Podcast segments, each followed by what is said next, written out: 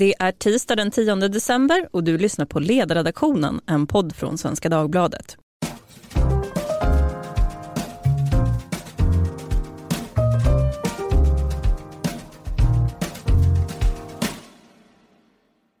Jag heter Lydia Wåhlsten och idag ska vi prata om polisen. Inför årets slut är polisens siffror på flera håll sämre än förra året. Och enligt Aftonbladet har polisledningen därför dragit igång vad poliser i yttre tjänst beskriver som en pinnjakt där man satsar på brott som går snabbt att utreda, som till exempel trafikbrott. Och kriminologen Jerzy Sarnecki han kommenterar det här måttet där man tittar på uppklarade brott och säger att det inte betyder någonting och att det har fått en alldeles för central roll i polisen polisens arbete. Ja, hur bra är den svenska polisen egentligen och vad är en så kallad pinnjakt och är det vad vi nu ser? Det ska vi prata om idag och det gör vi med Stefan Holgersson, professor i polisvetenskap och aktiv vid Linköpings universitet. Välkommen! Tack. Med mig har jag också Anders Lindberg, politisk chef på Aftonbladet och min kollega Ivar Arpi. Välkomna. Tack. Tack, tack. Innan vi drar igång tänkte jag höra med dig Anders vad du säger om dagens andra nyhet att Kommunals ordförande Tobias Baudin går ut och säger att förtroendet för LO-ledningen är förbrukat för att Kommunal känner sig mycket åsidosatta i det arbete som pågår för att förändra arbetsrätten. Vad betyder det här? Ja du, det eh, hade jag tänkt att undvika att svara på så det har jag försökt gömma mig borta under min bord där. Nej men, men eh, sanningen är väl den att det här är ett otroligt dramatiskt besked. Både det faktum att det finns någon form av grunduppgörelse kring eh, förändringar i arbetsrätten det diskuteras ju till exempel ändringar i saklig grund som ju är kärnan i, i lagen om anställningsskydd. Så, att, så här ändrar man ju då eventuellt så att säga, själva grunden för egentligen hela den svenska arbetsmarknaden. Eh, sen är det ju väldigt dramatiskt att Tobias Baudin och Kommunal och ett antal andra LO-förbund hoppar av. Jag fick det till att det var nästan halva LOs medlemskap som hoppade av det här. Så det i sig är dramatiskt i LO. Eh, och sen slutligen så betyder ju detta krasst att om LO inte blir överens med Svenskt Näringsliv då kommer det här att landa i politikens knä. Och politikens knä har vi ju sett senaste veckan är ju lite jobbigt att landa i för den här typen av frågor. Så att blir det allvar att riksdagen ska besluta om en LAS-reform, då faller ju regeringen. Så på tre sätt så är det väldigt eh, komplicerat det som har hänt idag och väldigt mycket mer dramatiskt tror jag än, än nyhetsmedia som då nästan inte har sett det här. Nej, jag såg att det var väldigt få som hade skrivit om det. Jag hoppas att vi får möjlighet att prata om det senare i veckan, men nu alltså polisen. Företrädare för alla partier tävlar om att visa upp sig på Instagram med de här polisuniformerna och även att tillföra mer resurser till myndigheten. Samtidigt är ju polisen Sveriges absolut största myndighet med över 30 000 anställda. Och bara baserat på storlek så måste ju polisen naturligtvis granskas ur bland annat effektivitetssynpunkt. Samtidigt så ser vi kraftig kriminalitet och det kanske finns ett ganska litet utrymme för att lyfta sådana här frågor i debatten utan att framstå som en riktig syltrygg. Så min första fråga låter så här. Granskas polisen tillräckligt? Ja eller nej? Stefan? Nej. Ivar? Nej. Anders? Ibland. Okej. Okay. Ska vi börja med eh, Stefan?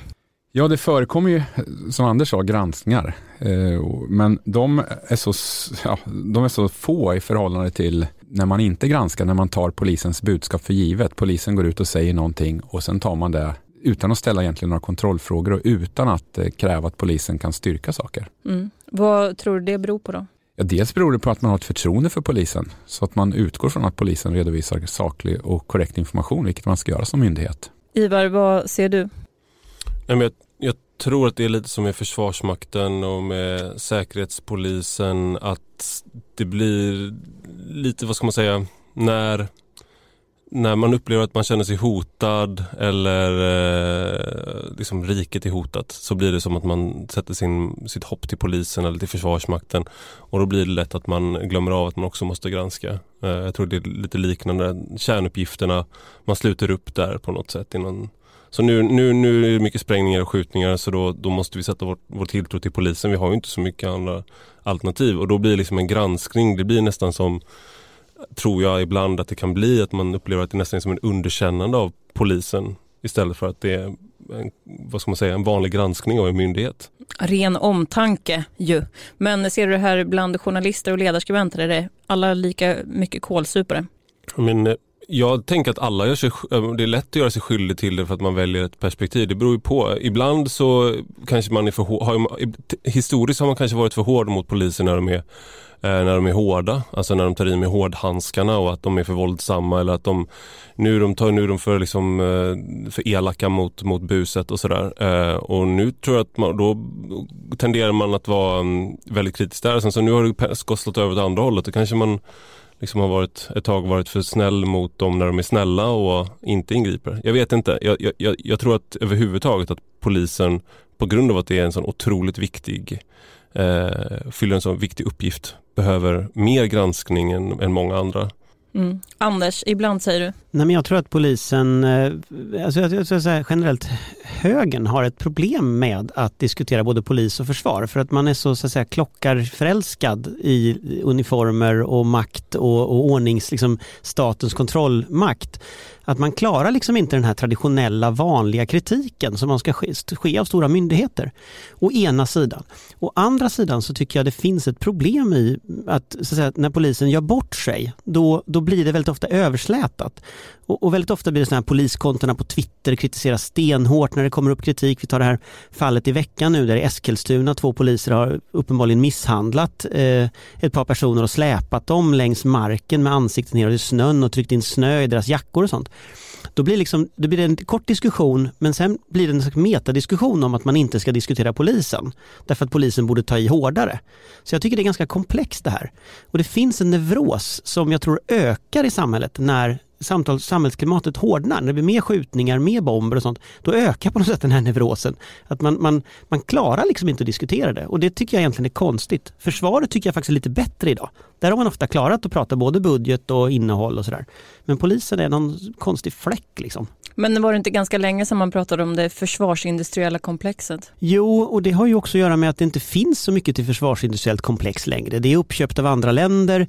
Den typen av liksom slentrianmässig kritik av att Sverige går CIAs ärenden eller det går eh, försvarsindustrins ärenden, den, den har liksom ramlat bort av sakliga skäl. Eh, men, men däremot kritiserar man ju till exempel budgetfrågorna om försvaret. De diskuteras ju alltid, eller ubåtar till exempel är ju eh, det är en följetong i Svenska Dagbladet, eh, vissa delar av Svenska Dagbladet om ubåtar och inte ubåtar. Så att, jag menar, det är klart det diskuteras ju. Mm. Ivar, håller du med Anders här om att eh, känslan och kärleken till uniformen är det som gör att polisen eh, inte kritiseras från höger? Jag tycker det, det är alltid, jag har inte varit med, jag har varit borta lite nu, varit förälder, men det är så underbart att Anders Lindberg kommer in i podden och levererar direkt med att både liksom kritisera högern och Svenska Dagbladet i samma liksom första utlåtande. Det är pålitlig leverans. Nej, men, men, med det sagt då, med den kritiken så tycker jag ändå att det finns en viss eh, poäng i Eh, just det här att man eh, Ja, men eh, vad ska man säga? Det, det, jag tror har varit ett problem det är till exempel att när polisen har gjort väldigt viktiga insatser och de har lytt order, till exempel under REVA, så har de fått kritik för att de är rasister, de har fått kritik för, och de har fått kritik för att de är liksom eh, diskriminerar, de är, inte prioriterar rätt, rätt brott eh, och då tror jag att man har liksom slår, då står ifrån sig som är rimlig, rimliga granskningar också. Alltså rimliga, eh, man eh, silar mygg och, och sväljer kameler. Det är väl lite det som är min poäng. Och jag tror att man just nu när man, när man känner behov av mer polis, mer försvar så har man en tendens till att missa, alltså det vi vill ha är en bättre polis, ett bättre försvar och då måste vi ha granskningar av de riktiga sakerna. Och sen de här mindre grejerna, de, eh, de kan man kritisera med all rätt. Alltså polisen måste kunna utföra sina uppdrag. Liksom. Jag vill bara säga att jag håller med Ivar om det här, så det var inte någon stor motsättning. Men jag, för jag tror just den kärnan du säger nu, där finns ett jätteproblem som går igen i hela debatten. Att å ena sidan så vill man så väl att detta ska funka och då tappar man också den kritiska blicken. Stefan, du har ju varit med i Kvartalspodd och mm. blivit intervjuad där. Och då sa du så här, när man lyssnar på ett budskap från polisen ska man i princip numera, tyvärr, se det som ett företag som säljer en produkt. Vad menar du när du säger så? Nej, alltså jag har följt polisens kommunikation sedan 2004 och, och då sparar olika yttranden. Och sen tittar jag också på hur det fungerar internt. Så när jag jämfört hur det fungerar internt med de budskap som ges ut Och då har jag sett att det mer och mer har accelererat att man är en försäljande organisation, att man satsar väldigt mycket på sitt varumärke och det är det som går i första hand. Innehållet, ja det är givetvis bra om man har bra innehåll, men det är ytan och bilden som är det viktiga. Och Det kan man se i många budskap, att jag saknar just att man inte ställer den här frågan, vad, kan ni styrka det här?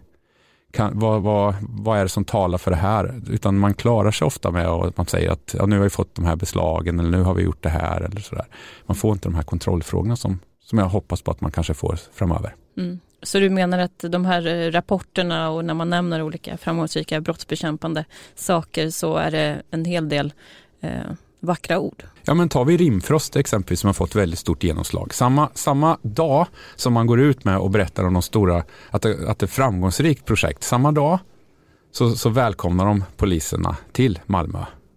Två dagar innan så skriver de, nu håller vi på med ett beslut i stort och det ska vara klart om ett par dagar. Det är två dagar innan bara man säger att det är framgångsrik. Alltså det, det blir uppenbart när man tittar på den interna kommunikationen jämfört med externa, att det, det är en yta, att det är en bild, att det är marknadsföring. Mm. Skulle du säga att det finns några journalister som är det här på spåren? Ja, det finns exempelvis, om vi tar Svenska Dagbladet här, eh, så var det Jonas eh, Gun Gummesson. Gummesson som skrev idag tror jag, lite grann han ifrågasatte lite om rim, rimfrost. Han är väldigt rätt på spåren, har faktiskt ganska bra information om rimfrost som inte är så bra för polisen om man säger så, om man nu ska visa upp en glatt yta. Mm. Men det är ju bra, då har vi både eh, risat och rosat oss själva i men, denna breda podd. Jag måste bara smita emellan mig från, men du har ju, du har ju väl jobbat inom polisen. Mm. Ja. Hur har du, tycker du att du har bemötts när, när du har lyft sådana här saker själv internt? Har du liksom, hur, har, hur har reaktionen varit? Har man då tänkt att oh, vad bra, Jättebra Stefan att du kommer med så kloka insikter här, eller hur, hur har det blivit? Alltså, eh, jag har fått otroligt bra och mycket stöttning för yttrarna, fast givetvis inte på högsta nivå. De som har intresse att visa en fin bild. Men jag får ju jättebra information hela tiden. Varenda dag får jag information. Kolla här, nu håller man på med den här bilden. Det här stämmer inte. Det, det, det är hela tiden. Så på det sättet blir det lite mm. varierande. Högst upp, de som står för bilden. Mm. Jag tänkte att vi måste ju prata om sakfrågan som vi gick in i podden med. Det handlar ju om det här med pinnjakt. Och jag tänker spontant att det borde kunna finnas en, en lokalt motstånd mot att redovisa för mycket siffror. Det ser man ju på annat håll också inom myndigheter och sådär. Att, eh, Å ena sidan kan man mäta på fel sätt och det skapar en enorm frustration. Å andra sidan kan det vara lite jobbigt att få siffror som visar att man inte är så bra. När man får sådana här nyheter om att det är pinnjakt, eh, ska man ta det med kritik eller ska man se det som ett problem? Nej, men det, självklart måste man mäta saker, för man kan inte säga här får ni 20, lite drygt 20 miljarder, lycka till. Det, alltså, det måste ju på något sätt mäta någonting. Men, men däremot så måste man ju även väga in kvalitativa faktorer, så man inte bara mäter på den här nivån, antal uppklarade brott, för då är, räknas ju ett uppklarat mord lika mycket som ett uppklarat snatteri. Och det, blir så, det går inte att mäta på det här sättet. Eh, så det måste man ändra i sådana fall och då, det uppmanar till pinjakt när man mäter på det sätt man gör, det vill säga att man försöker justera siffrorna genom att göra lätt exempelvis försöka lösa lätt utredda brott. Mm. Är det det vi ser idag? Alltså det kommer ofta i slutet av året de här sakerna, det är inget ovanligt. Eh, och sen nu blir det mer press på polisen politiskt sett och då, då vill, blir pressen neråt till cheferna. Så att vi kommer se sånt. Ja. Mm. Ivar, vi har ju träffat rikspolischefen Anders Thornberg idag. Mm. Har du några eh, generella reflektioner kring mötet? Min, min reflektion, nu, nu låter det bara som att jag håller med eh, Stefan här. Eh, men min första reflektion var varför är vi, varför är vi här? Eh, varför bjöd de in oss? Eh, och vad är det de vill uppnå med det här mötet? Och då upplevde jag väldigt mycket att eh, väldigt trevliga människor vi träffade. Eh, väldigt intressant på många sätt. Men det kändes också som att man fick en väldigt, det här är människor som kan bygga varumärke väldigt tydligt. Eh, och det är jag tycker att det är, det är liksom, vad ska man säga, vad är det för typ av tjänstemän inom, om man tänker se det som en evolutionär process, vad är det för typ av tjänstemän som tar sig fram inom polisen och gör, gör karriär? Så tänker jag att det är de, de mest slipade människorna som klarar av att hålla presskonferenser vid rätt tillfällen och säga rätt saker. Eh, och jag har ännu inte landat i exakt vad vi, vad vi fick med oss. Eh, det är jättebra om man, om, om man har tillgång till rikspolischefen som journalist. Eh, men det kändes, man känner, jag blir alltid lite misstänksam när man träffar människor som är så högt upp i organisationer att det känns som att man är, det, det är någon slags yrkesmässig var, liksom variant i Tinder eller någonting, att man ska bli charmad på något sätt av dem. Hur duktiga de är, hur mycket de får gjort, hur, vilken fantastisk omorganisation de har gjort och hur bra det går allting. Um, så det är väl en reflektion jag tog med mig att det är en, det är liksom en charmoffensiv som de har just nu. De berättade också att de hade träffat andra ledarredaktioner, andra journalister och sånt där. Um, så det var min My Five Cents. Anders, ni har också träffat rikspolischefen. Ja, då, absolut. Och eh, även så att säga det, det försvarsindustriella komplexet som ni pratade om förut. Eh, och hela liksom den säkerhetsvärlden kommunicerar ju på ett liknande sätt. Så jag skulle säga att vad polisen har gjort det är att man har lärt sig av Försvarsmakten och försvarsmyndigheterna att inte vara så himla rädd för journalister. Eh, och där tycker jag Säpo har gått i för, faktiskt före polisen, före, rikspolis, eh, eller före rikspolischefen. Och det, han är ju nu Säpochefen, blev ju rikspolischef på kuppen.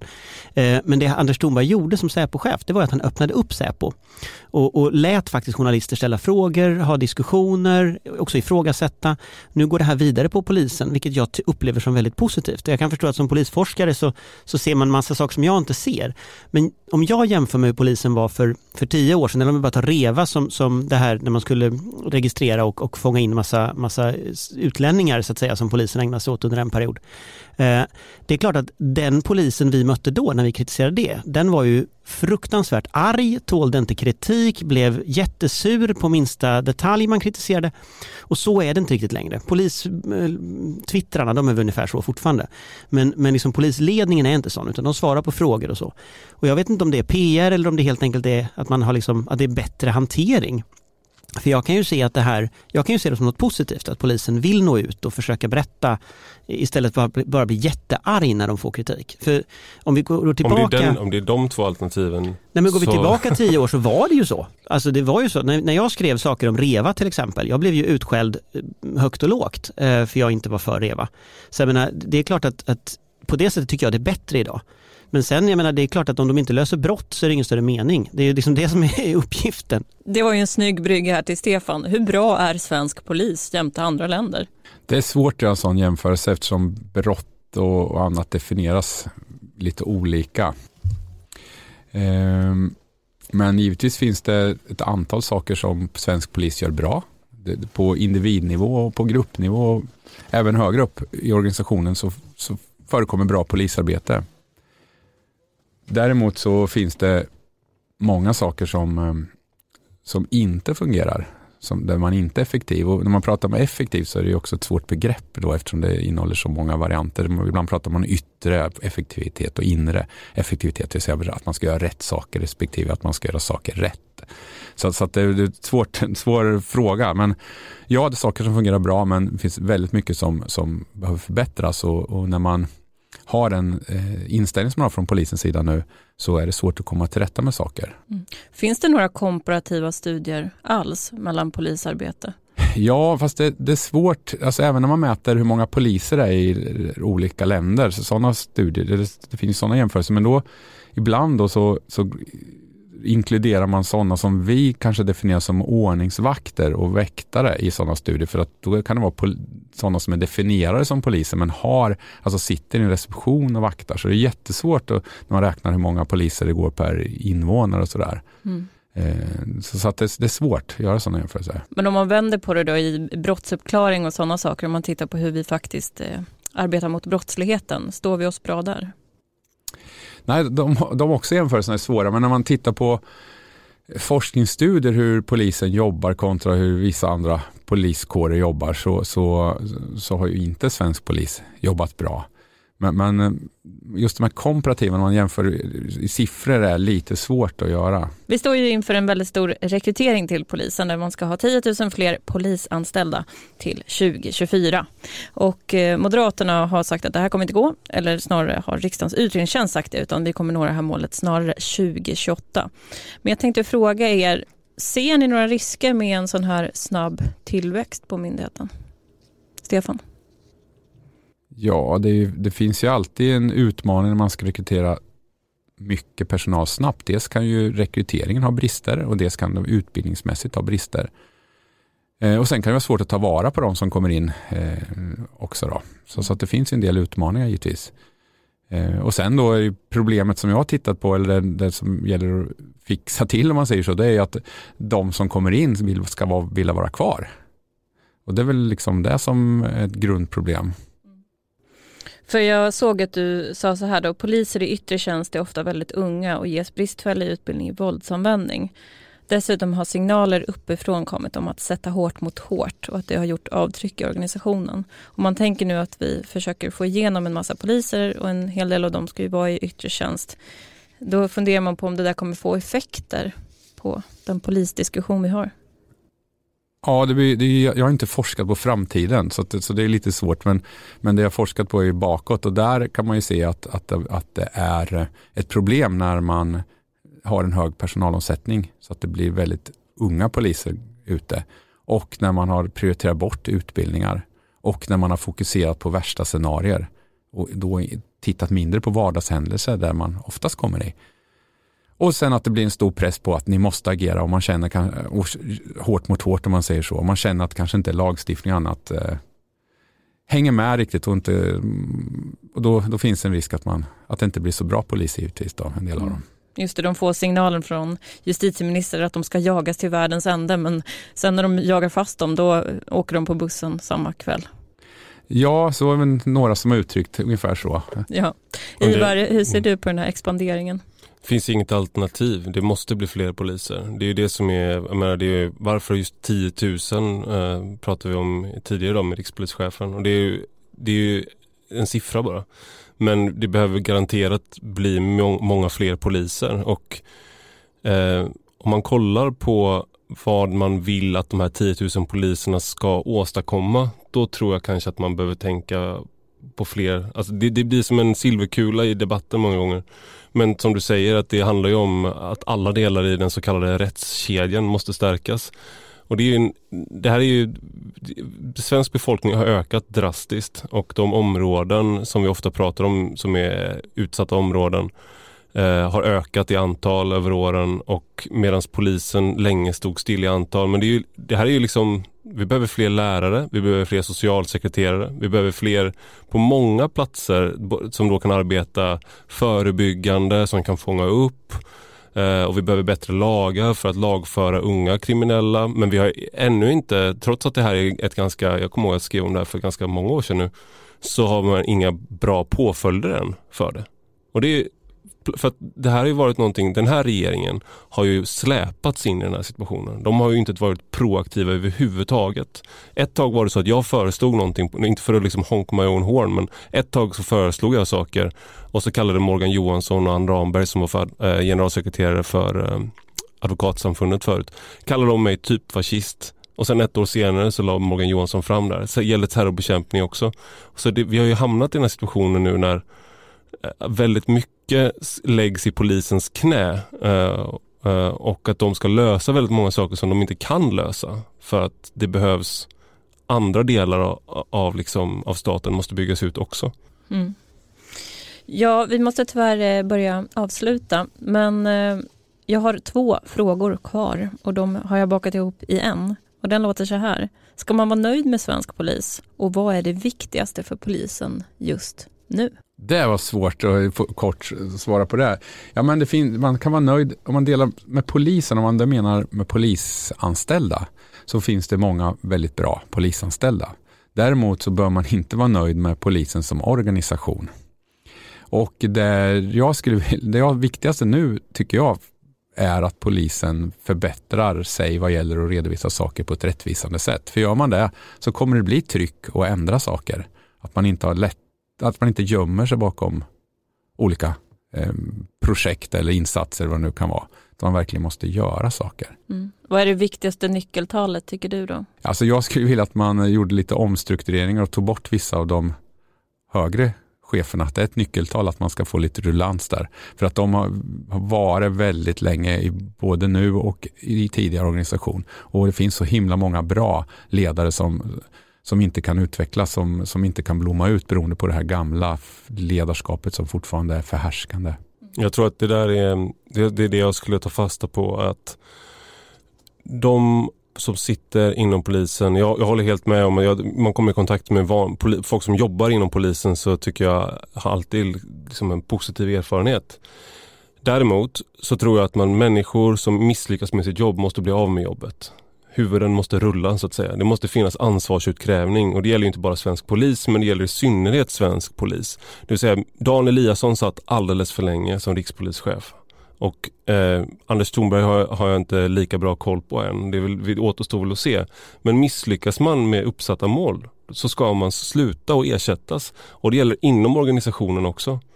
Det här är ett generellt problem men det, det, man, ansvarsutkrävandet måste öka. Du måste känna att om inte jag lyckas med det här så blir jag av med jobbet. Men hörni, det här eh, går ju väldigt fint ihop med vårt intro här om att det verkar som att eh, facket och arbetsgivarna har kommit överens om en ny anställningstrygghet där det då kanske ska bli lättare att säga upp personal. Så eh, jag får knyta ihop säcken på det sättet och jag säger stort tack till Stefan Holgersson och till Ivar Arpi och för er som har lyssnat så kan jag säga att Anders Lindberg var tvungen att smita ut här för en stund sen. Men vi säger tack till honom också. Jag ska också säga att just nu så får du som lyssnar också två digitala månader av SvD gratis om du går in på svd.se jul. Och ni hör av er som vanligt på ledarsidan svd.se. Hej då!